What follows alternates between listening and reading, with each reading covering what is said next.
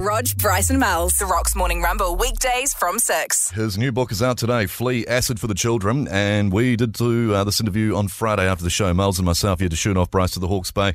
Uh, the only time we could get, get Flea was after the show.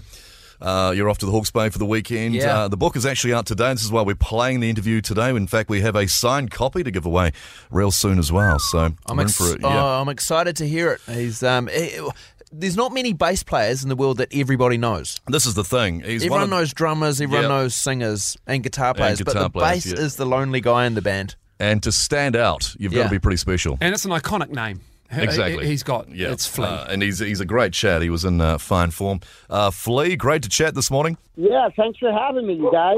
all good, man, all good. Got your dog in the background there. What's your dog's name? Um, well, I have two dogs. One's name is Professor, and the other one's name is Blizzard. And they are remarkably beautiful friends of mine. Do you know that that is what Roger calls his testicles? He calls his testicle Professor? yeah, And, and Blizzard. and Blizzard.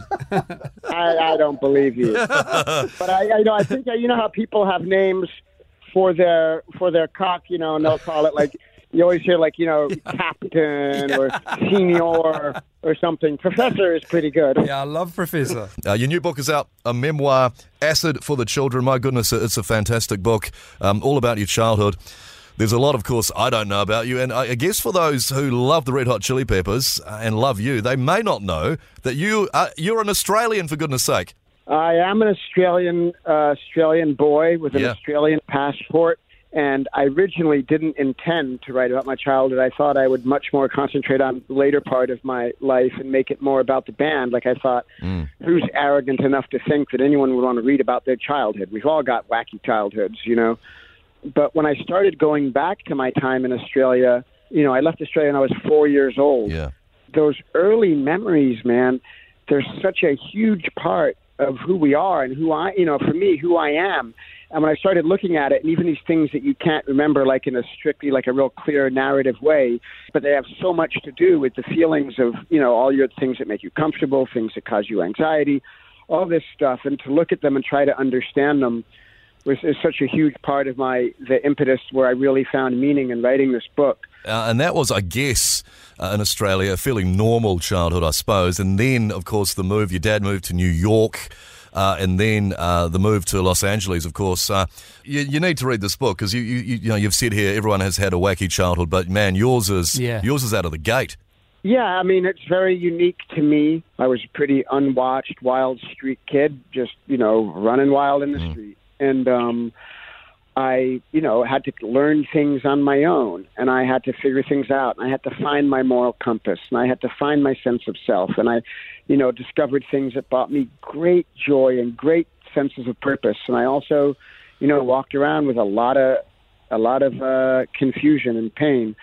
And I, you know, my greatest hope is in writing about it that you know other people have their own varieties of loneliness and pain can uh, can connect and feel less lonely in the world. Absolutely. And I think as well, the music of the Red Hot Chili Peppers is close to a lot of people here in New Zealand. And I, I love the fact that you're also just a, a huge LA Lakers fan. I'm a big basketball fan myself. I love seeing you and Anthony Kiedis uh, sideline, courtside at Lakers games. You've got a great team this year. But can you talk about the incident last year with Anthony Kiedis? Uh, being escorted momentarily from the uh, from the floor arena of Staples Center when Chris Paul and the Houston Rockets were in town. Yeah, well, you know that just got a little nutty. They were escorting Chris Paul after the fight off the court, and he walked right by. We were sitting, and um, you know Anthony had some some uh, choice words out of emotion, and Chris Paul did not enjoy them. But you know he, he I could see in his eyes he wanted to step it up again with Anthony, but he didn't. And uh, then another a coach from the Rockets started screaming and getting in Anthony's face, and Anthony's not one to uh, take that lying down. And things escalated a little bit, and security jumped in, took him out, and and then uh, you know they he got back in. though. we watched the game. Uh, you know, the big thing for me is that the Lakers lost the game, though, and they should have whooped that Rocket ass. because- I hate the Rocket. Yeah, they're unlikable, eh? We were lucky enough last Friday to have a chat to Flea. Yes, Flea, the bass player from the Red Hot Chili Peppers. Uh, great new book out. It's out today called Acid for the Children. Uh, you had to shoot to the Hawke's Bay, Bryce. It I was did. like after the show Friday. You had a flight that was booked. Uh, got to have a chat to this man there. Uh, he's got some great stories. It's a great book, and here's part two. How old are you on the cover, Flea? Smoking a, a joint. I'm 12 years old. Yeah, I'm sitting on a nude beach. Yeah. I'm sitting on a nude beach in Southern California, smoking a joint. You got stoned when you were 12, and that so that was around about the same time as the photo was taken. Yeah, I started. I started getting high when I was around 12. Yep. and that went on pretty unabated until I was about 30 years old. And you know, it there obviously there were times when drug use in certain situations was something that opened doors for me mm. and helped me see a world that could exist beyond the mundanities of everyday life and just like trying to live a life of making money and you know power and hmm. but uh, but more often than not my drug use actually you know really hurt me hurt my body made growing up much more difficult than it needed to be. And because of it it took me a long time to figure out how to find any kind of peace and happiness and how to function in a relationship and how to be a good father and how to be a you know um, a good friend and to be a present person and to really connect and you know it's a two-edged sword that stuff you know i i don't recommend drug use Be- because next year in New Zealand there's a referendum uh, to make marijuana uh, legal or not.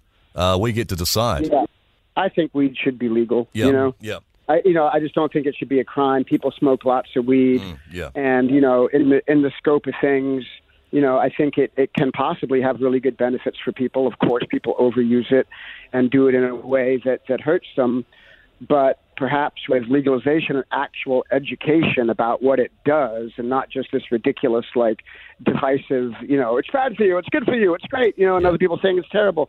But the problem is with weed is that, that like anything, people overuse it, become addicted to it, and use it as a way to run away from the world, as opposed to actually expanding expanding their consciousness. You know, which it does have the possibility to do if it's used prudently. It's Anthony Kiedis' birthday, uh, your time tomorrow. Um, it's the first. Oh shit, man! You just scared me. I thought it was today, and I was missing. no, it. it's today our time in New Zealand because we're a day ahead. Did he get a copy of your book, Flea Acid Yeah. for the Children? Signed. I don't know if he wants that. Signed. you know, it's a weird thing. It's a weird thing when your your your close friend writes a book. You know, y y it's not the first thing you want to read. You know. Did you not get on with him when you first met each other? Is that correct? Yeah, no, and that we we our our relationship was born in antagonism and love and and like uh, absolute gratitude that we met each other. Yeah. But we've always, you know, um, there's always a part of us that that is at odds. It's part of the nature of who we are. There's a battle for LA with the Lakers and the Clippers this season, and, um, and it's going to be Yep. with Anthony Davis and LeBron James and Kawhi Leonard and Paul George. Are, Yeah. th- are those games? Are those games going to be fantastic? I think there's already uh, one game already been uh, in the NBA season between those two LA teams. You know, the Lakers lost the first one, and that caused me despair. And I had gotten married the day before. Yes. um, and was like on a you know we only had time for a two day honeymoon but, but but but I was like well you know what we're doing for the first day of our honeymoon honey we'll be watching a Laker game Congrats on getting married too. yeah well luckily luckily my wife loves the Lakers too Nice. um, so so that wasn't hard Was it a prerequisite that your wife was a Lakers fan? And what happens if she's a Clippers fan? Uh, well you know her being uh, a Laker fan definitely did not uh, hurt and was and I can't imagine that you know my wife is a very intelligent evolved human being so I can't imagine that she would ever be a Clipper fan. Flea, the band, the Red Hot Chili Peppers, were here only last year, so I don't know when you're going to be back. But uh, I have to ask: Is I mean, we play so many of your songs. Uh, You're so popular in New Zealand, as you would know. Uh, is your new album uh, in the works, or, or a tour, or anything like that?